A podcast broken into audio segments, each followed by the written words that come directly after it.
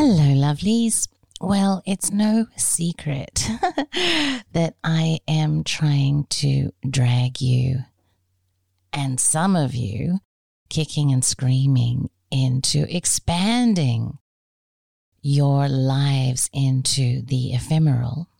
And so, to that end, I am putting together a conference called The Women of Wisdom, a celebration of the immaterial.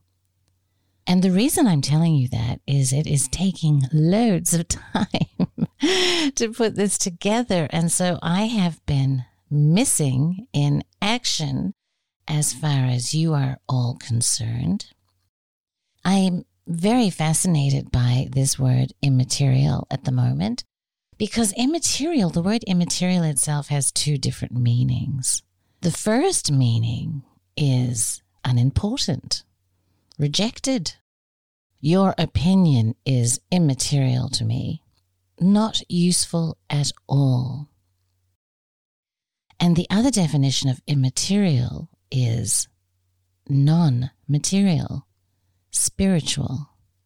And it's so funny how the immaterial has become, in fact, immaterial in our lives today. Interesting, huh? So, the idea behind the celebration of the immaterial is to demonstrate how having the immaterial be immaterial is one of the biggest mistakes that we can have because the immaterial is a source of deep healing and deep meaning for many of us. In fact, Chance did a interview with a young man who literally, I think, spent eight hours before the interview explaining to Chance in detail his immaterial experience. It was one of the most important things that ever happened to him in his life. And I know if you ask me, what are the, some of the most striking things that have ever happened to me? They are also clearly, firmly planted in the immaterial. So I'm busy but I did an interview a while back with a woman by the name of Olivia, a death doula. So we had a chat, and um, I found it to be intriguing and important, particularly the idea of orgasmic death. That's a new goal for the bucket list, right there. So, because I don't have time, I'm going to play you this interview, and I hope that you enjoy it as much as I did. And the good news is that very soon you're going to have some of the most fabulous ladies in the world talking to you about the most fabulous aspect of the world the immaterial. We're going to bring the immaterial back, baby. So, in the meantime, I hope you enjoy this. Um, I have a very dear friend with me today from Los Angeles. I met you how many years ago, my love? 20 years. Yes, at least 20 years ago. When you were a Hollywood mover and shaker, power broker. and gosh, have you changed your your life path since then, my love? And just to let you know, Olivia is in uh, Los Angeles and she runs a, I don't know if you'd call it a business, it's an educational facility and a funeral home called Sacred Crossings. And Olivia is essentially involved with educating people and allowing people to engage in a practice of conscious dying. Is that correct, darling? That's accurate. Yes, that that sums it up really i mean it's broader than that but yes you've got the nugget how can we prepare for a conscious dying experience which means dare we be fully present to everything as it unfolds at the end of our journey and and allow it to be like the opening of a flower into what i believe could possibly be if we were able to stay fully present open and aware an orgasmic death. I mean, why not? the idea of an orgasmic death is so delicious. Well, it, it's something I aspire to. I have a long way to go, hopefully, both physically, emotionally, mentally, and spiritually. But that is my belief that it's it, there's a possibility there, and why not spend the rest of my life investigating what I need to let go of and include in order to experience that? So wow. that's my that's my goal. What, what I find so interesting about that is that is probably the exact opposite of the common held beliefs about what the death experience is. And the reason I wanted to, I mean, it's like, you go, girl. Uh, the reason that I wanted to talk to you, you know, for Magical Egypt is that Magical Egypt, you know, in ancient Egypt, there was obviously a completely different approach to death and a fascination with death. And we have reached, I think, the pinnacle of materiality when it comes to the death process. And so, what I see in the work that you're doing is somewhat of a return to a very old practice, a practice that has been much more organically with us throughout the ages. And it seems that there has been a desensitization in terms of the medical approach and basically all of the providers that deal with death. And so, are you finding that the work that you're doing is being received with open arms, with curiosity, with fear? given that we have this materialistic shrunken paradigm what, what what you know what is the general reaction out there to what you're doing well the, there are two arms really to sacred crossings. One is the Institute for Conscious Dying, which is an educational portal to learn about what it, what is this thing called death? What, why am I so afraid? What what do I need to embrace, include, let go of?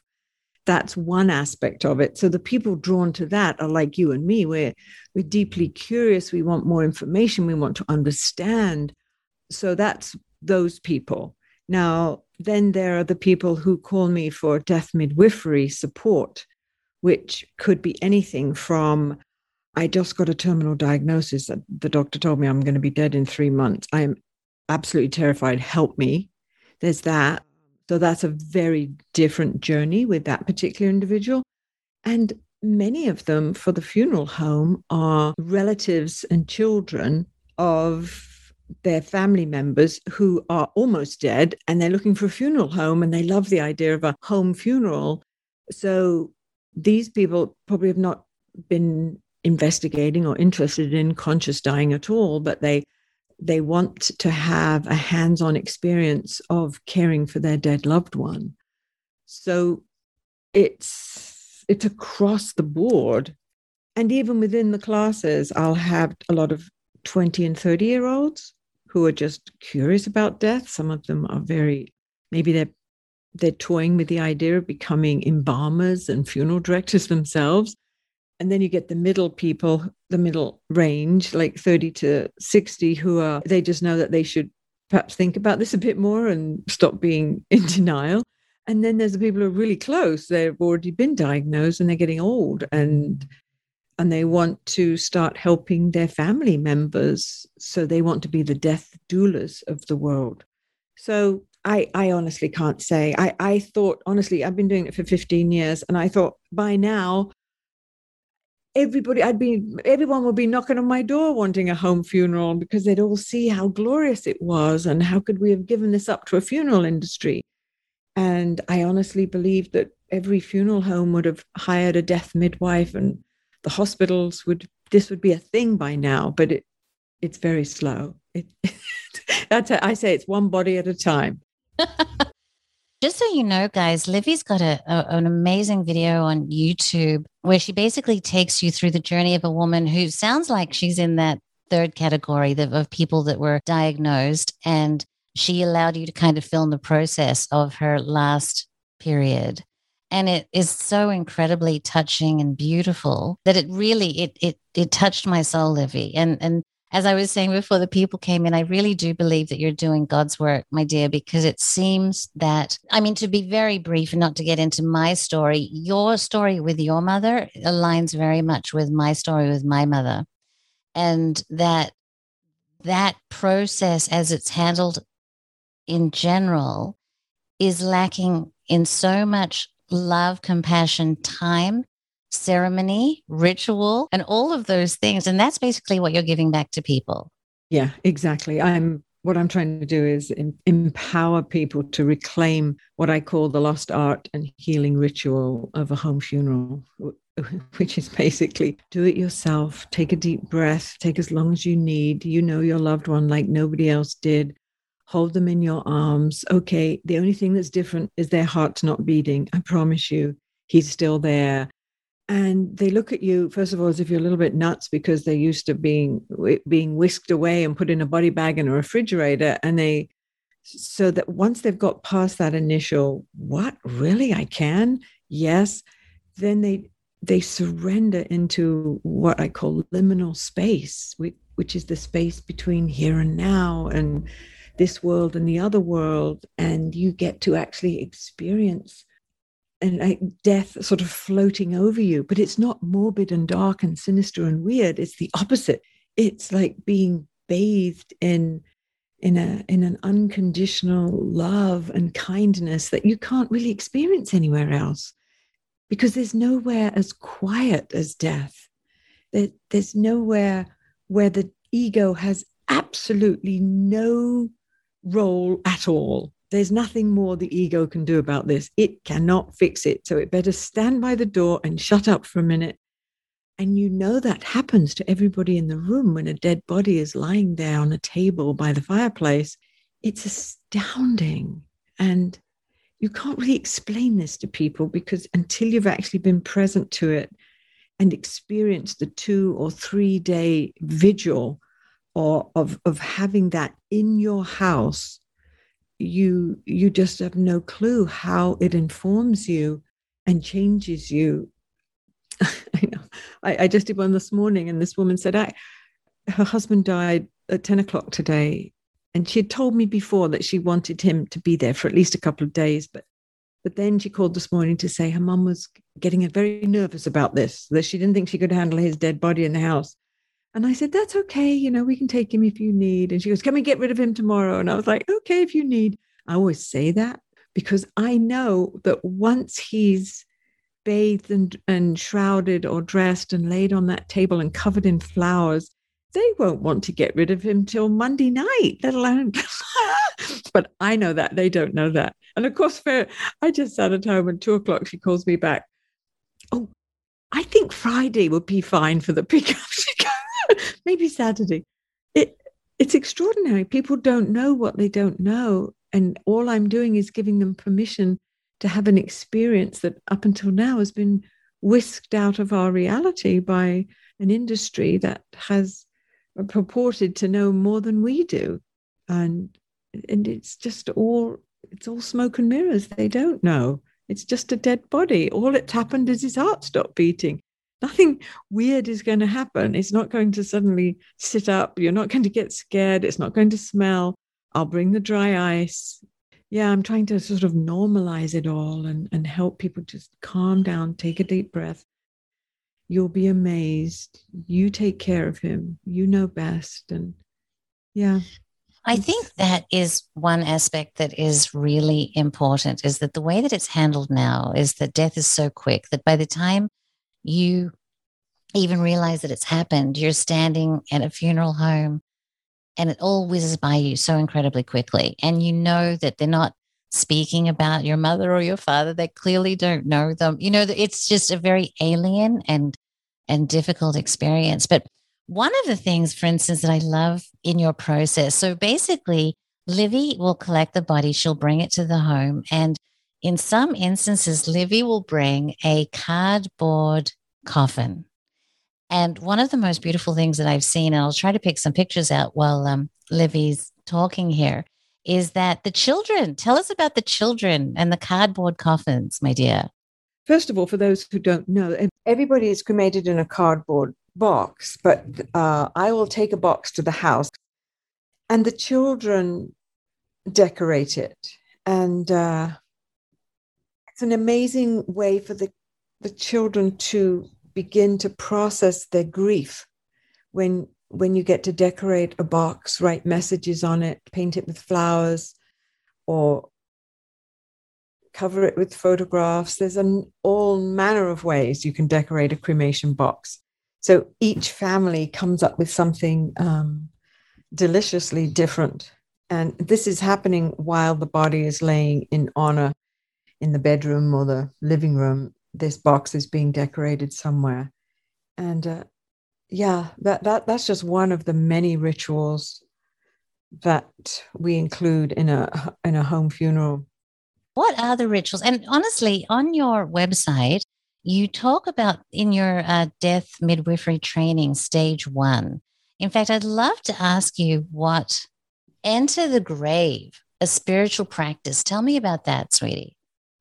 Well, the art of death midwifery is actually a three part training, and it includes level one is enter the grave. And that's a deep dive into your personal fears, beliefs, phobias, um, the dreads that you have about dying. And everybody's got their list. So we begin to unpack that list. And then we look at, um, I give the students tools that they can begin to master in their life so that by the time you get to your death, it will be uh, like almost like a nothing, a no brainer, because you'll have relived it over and over and over again. That's the goal. Uh, I mean, monks have been practicing dying for many, many million, thousands thousands of years because they know that this tiny little life here, you know, 40, 60, 80 years, if you're lucky, is a, is a blip. And the rest, what's the rest? Is what we're trying to get get to. So um, that's enter the grave, and I do a lot of somatic movement too. I have a wonderful friend who teaches somatic movement classes, and I met a woman once who was dying, and she was given two weeks to live. And up until then, she was a dancer and very active. And I watched her on her deathbed do what she called the death dance. Wow. And it actually was minute movements of her fingers and her maybe her arm a tiny bit and her elbow. And what she was doing was was tracking internally the thread of her life force and allowing it to move her. And when she was completely in touch with this pulse of life which exists within us but we're not aware of it most of the time because we're too busy activating our brains and making our body do something. But when you're quiet and still enough, and you can open to your body is actually doing something all by itself from the inside out. She taught me about this dance, and she called it the Tantric Feminine Dance of Power.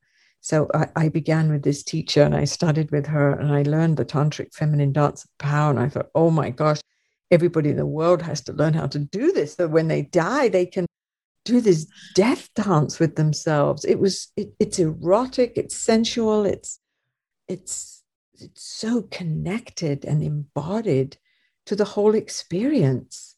So what I'm trying to do is to have people get so embodied in their dying days that they can actually notice the blood slowing down and the kidneys drying up and the and the eyeballs sinking while you're still present I, I know I might be a little odd, but I think that's an incredible thing to want to experience. If, if, if you're going to be dead in a few days anyway, why not experience it to the max up until the last moment and trust that then the last moment can be bigger and wilder than your imaginings? So that's Enter the Grave in a nutshell. That's amazing, sweetie. Do you do you look at any Bardo work or you know Book of the Dead or you know any of the kind of more ancient teachings and utilize those in any way? Yes, bits and pieces of everything. I know you know we know we've all read lots of different teachings now, so we become like a bit of a mishmash. And uh, but the the actual Bardo teachings come more into level three, which is after the last breath. because they're speaking more of the consciousness and you know phowa which is the transference of consciousness as we leave the body but enter the grave and the conscious dying are are more of us being fully aware with all of our faculties and senses while we're in our dying days. So that's enter the grave and conscious dying is putting your things in order getting prepared using these tools now that you learned hopefully in enter the grave and knowing how to avoid the er what to do if you did get a trach, those sorts of things. So, level two conscious dying is much more nuts and bolts. Just even navigating the hospital, if you don't know what your rights are, you can very easily get swept up into the system. And it's not unless you know that you can say no, that you have an, an alternative, perhaps. And so that may not be as romantic as the sexy Tantra dying dance, but just as important to understand what your rights are, I guess. Oh, yes, exactly. And even though we learn all that yummy stuff in Enter the Grave, I also have people really prepared for and what if none of that happens and you are in an emergency room and you had a car accident and now you're strapped to 10 machines now what are you going to do so you can't be feeling remorseful or, or, or, or wanting to be attached in any way to it being the the lovely way you hoped it would be now it's not. Now it's so how now what are we going to do? Yeah and sadly that is 80% of the deaths. Um, yes yes. How do you negotiate pain? Under the under the kind of conscious dying that you're working with is that a, a challenge to the situation? Well i talk a lot about the difference between pain and suffering. And like pain is a physical sensation, and, and suffering is an emotional, mental sensation. So we learn to put space around our pain so we can we can become more aware when we're making a story around it, which equals suffering. So then we can learn to just be in pain and not be suffering, which which is what you'll notice if you see an animal who's dying. They're not suffering. And an animal giving birth is not, she's not suffering. She's just giving birth. She might be experiencing pain, but it's not affecting her in the negative way that affects us humans because we do something mental and emotional with it.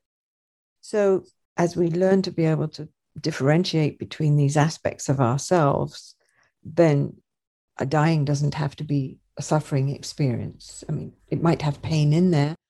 Unfortunately, today there are medications that will just take that edge off that very nicely. So we really don't need to endure that either. So perhaps we can actually just ride out of here on the tantric feminine dance of power. You've given me a life goal, honey.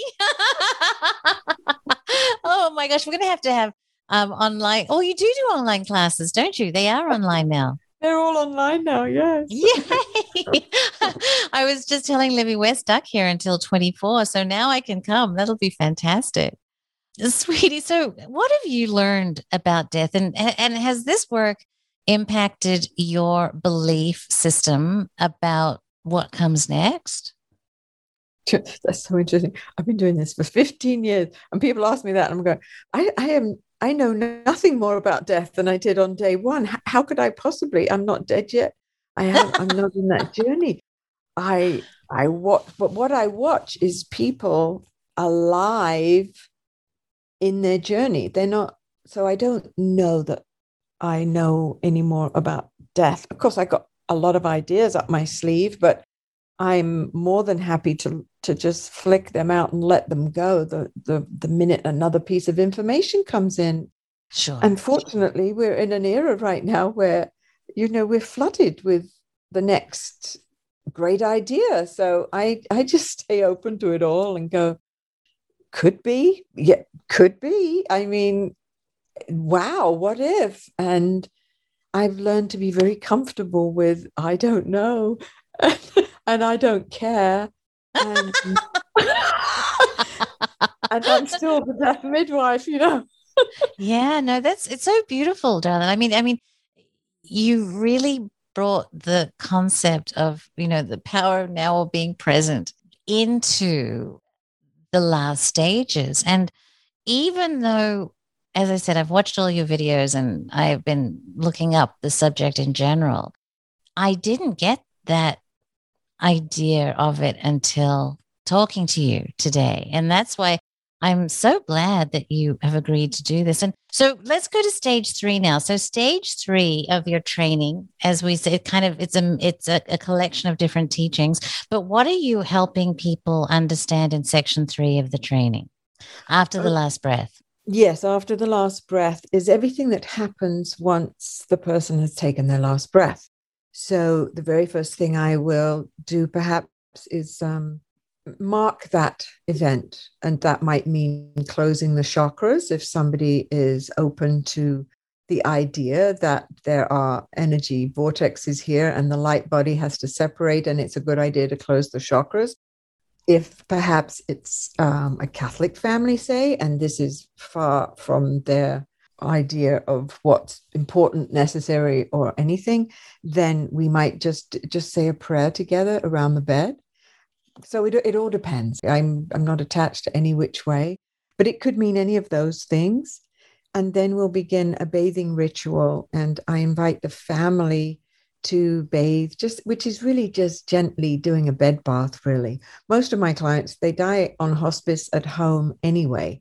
They know they're going to die. They've called me ahead of time for a visit. Perhaps I've been coaching them through their death journey, um, sometimes not but the family know that they want a hands-on experience and they don't want to give the body up right away to a funeral home so the role there is you know holding back the authorities and saying you know you know how to care for your loved one and there you have the legal right to do this and this is your body and so care for it the way you will and everybody is very tender and very loving they know just how to uh, bathe, anoint, and either dress or shroud the body. And then we find a place in the house to lay it in honor, I call it. And that might be on the bed that they were on. I take a massage table to the house and drape it beautifully. They could be moved to the massage table or basically wherever they want to be, it's fine.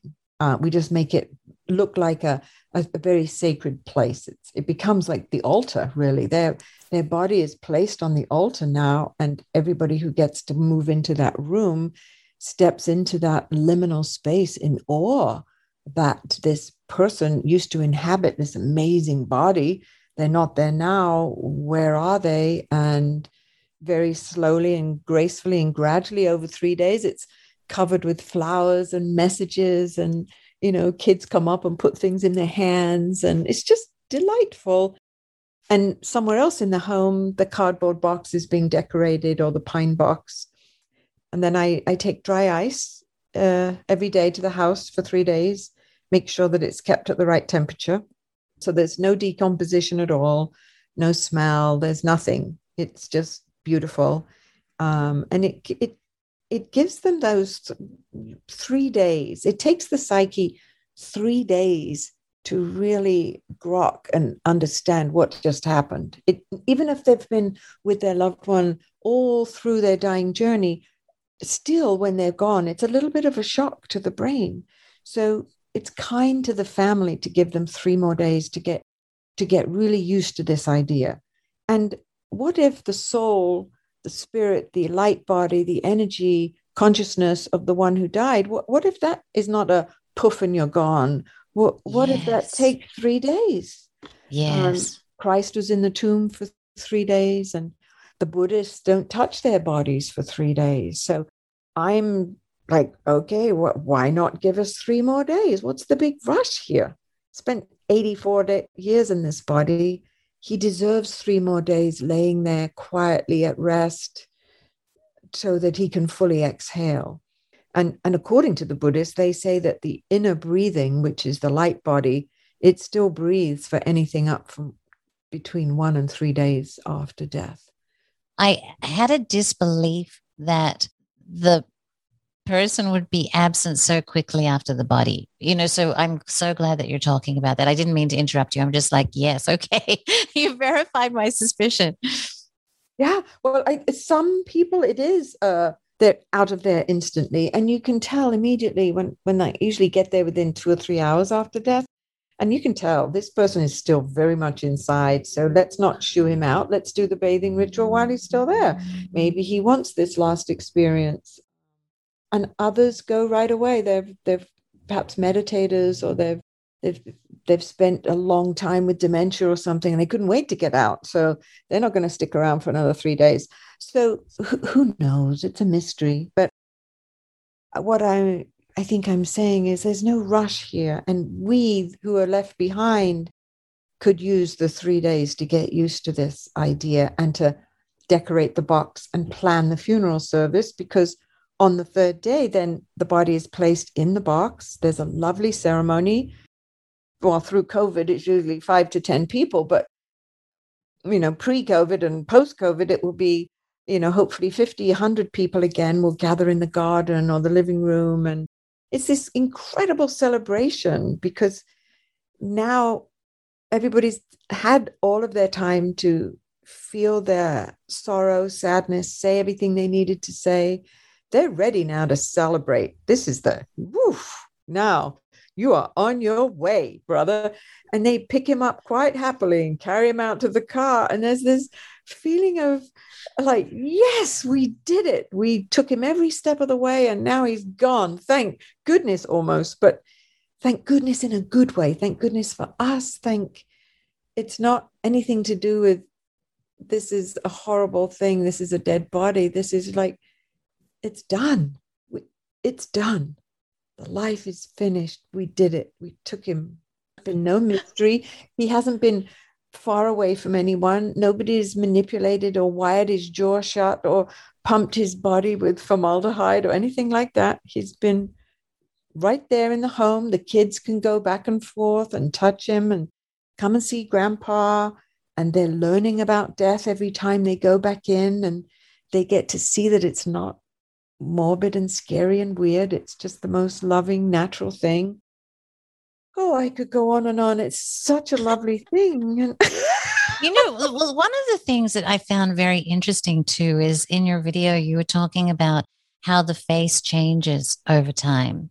That sometimes when you immediately pick up the body, there may be some stress resident in the in the physical body but as this process unfolds you see the face of the loved one completely transform. And to witness that, I mean, my mother died of cancer. There was a lot of pain. There was just a lot of, oh, trauma for everybody. And to have been able to witness that leave her, I think would have been a invaluable gift. Mm, yeah, it, it's true. It, that little smile happens usually on the second day when everything's completely relaxed and people are so touched. It gives them such comfort to know that the person is really relaxed now on all of that tightness and stress and trauma of dying. Because it's a labor to death. It's hard work to die, you know? The question that kept rising up for me is how would I hold space for the emotion that is associated with this? Well, uh, there's always sorrow, and and I actually differentiate sorrow and grief because I I feel like sorrow is an opening of the heart into the realization that they loved this person so much and they're never going to see them again, which is just love pouring out of their heart. And that is very present at a home funeral. Lots of that, lots of that love, liquid love, I call it. um, there's a lot of that. Grief, on the other hand, is, I feel, and it's just my own interpretation of it, has a sort of a longing to it and an attachment. So I, I wish the person was still here. I wished it had been different that kind of grief is actually a little bit painful. And many people do experience that. That's a very real thing. And it's a different texture, different vibration than sorrow, I think. So um, I, exp- I most people experience sorrow at a home funeral because you here's this being that you love so much, you cared enough that you had a home funeral. So most of the people who want call me forth are there's no attachment to the person. They're just sad, just sad. So that is very cleansing actually to be present to. And so all I'm I'm not really holding space. I'm just open to whatever. And I feel honored to be able to bear witness to that much love. So it's not draining at all. It's actually um, invigorating and um, refreshing. And wow, people are being real. They're being present. They're allowing what is. And it is such a contrast to what most people are doing, running around trying to get things on, on achieve things and do things. So it's it's a delicious experience being there. So, so no, in answer to your question, it's yes. not draining at all. No. Livvy, you're blowing my mind. I mean, you're really like literally blowing my mind. You know, I, I, I'm going to call you Saint Livvy from now on. don't do that. Please don't do that. no, look, I mean, you know, the words conscious dying, you know, like I literally understand the words on your website. Um, but uh, the ex- the experience of it, the taste of it, the essence of it is so much different than I had even imagined. And it's just absolutely beautiful. It, it really is. It's gorgeous, sweetie. It is. It is. It's. It is. It's. It's delicious. I'm going to come back to the orgasmic because I want to know how do we get from delicious to orgasmic, right? but you also work with pets, and I think that is beautiful. I think when I I have my friends that lose their pets, in a way, there's a more. Na- it seems that those deaths are handled in a way that's more natural than the ones we have with our loved ones. That this home funeral process is more accessible to people in, in their thought processes because it is a pet and, you know, and and some of the uh, funerals that I've seen on your page are just gorgeous for pets as well. Well, yeah, it's interesting that you say that most pets are more natural because unfortunately, most pets are euthanized these days, actually, which is not it's no. the it's not the natural um, way. It's kind of interesting when you really look at that what we're doing to our yes pets. look i'm from an outsider you're you're absolutely right they do get them euthanized and then they bring them home and but they so they, so they're they're doing the f- home funeral part but they're not doing the conscious dying part you're you're exactly. absolutely right yes because an animal dies consciously, but it goes outside by itself. It doesn't want to be touched or or made comfortable. Like we all try to make our dying pet comfortable. And what the dying pet wants is to feel the earth underneath its belly and to be left under the bush so it can just uh, surrender to the earth. And, you know, we, we've taken that away from our pets in, because we've domesticated them. So it, it, it's, it's tricky that because our it i mean i was faced with that when my own dog died and he he wanted to go outside and he he almost ran away from me the day before he died and i somebody the neighbor found him under a bush and I went, oh, perfect. He should die there. And then we all dragged him out and took him home. And I was like, why didn't we just leave him there? He was consciously dying. He knew what he was doing.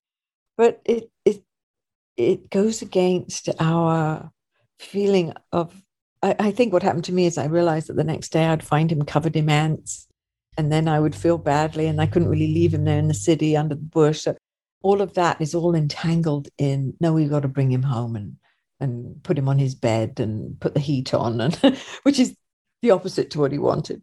So yeah, I think we've kind of muddled that conscious dying piece for our pets. Um, however, once that once they have died, I the way the reason we bring them home is for ourselves.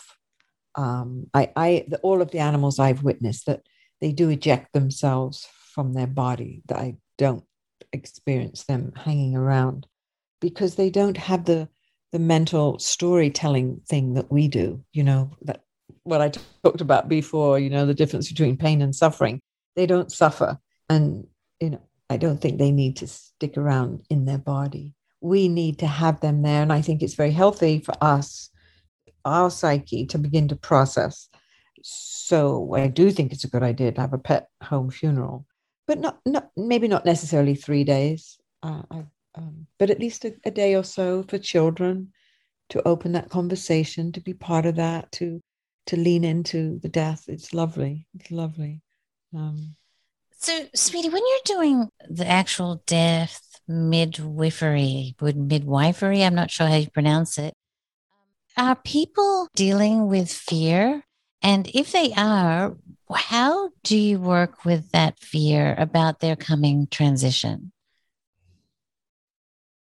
Well, I almost everybody has fear about dying because it's scary to go somewhere you've never been before or consciously and to dare to tread that path and knowing that you're saying goodbye to everything you've ever known.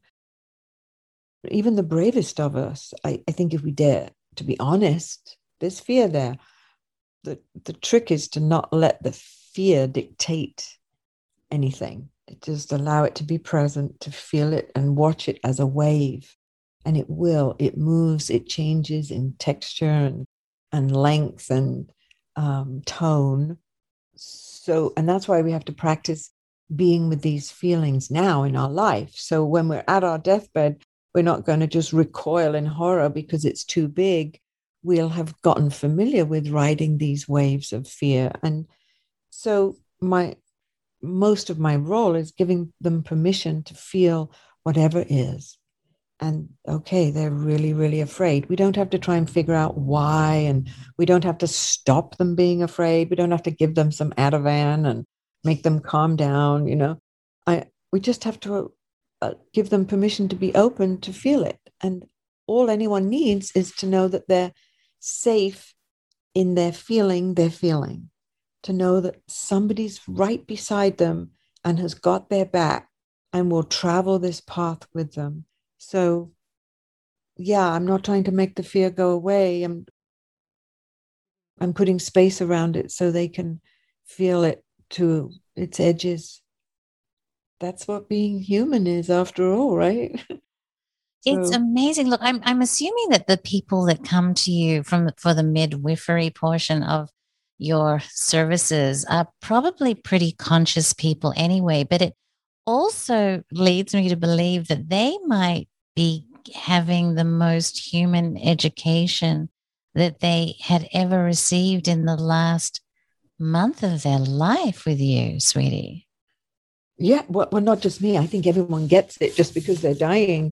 It's the most powerfully awakening experience that you'll ever have if you dare to have it. Sadly, a lot of people choose not to. Give me the morphines. let me go to sleep. To, I'll, I'll wake up when it's over, which is sort of ironic because there's no.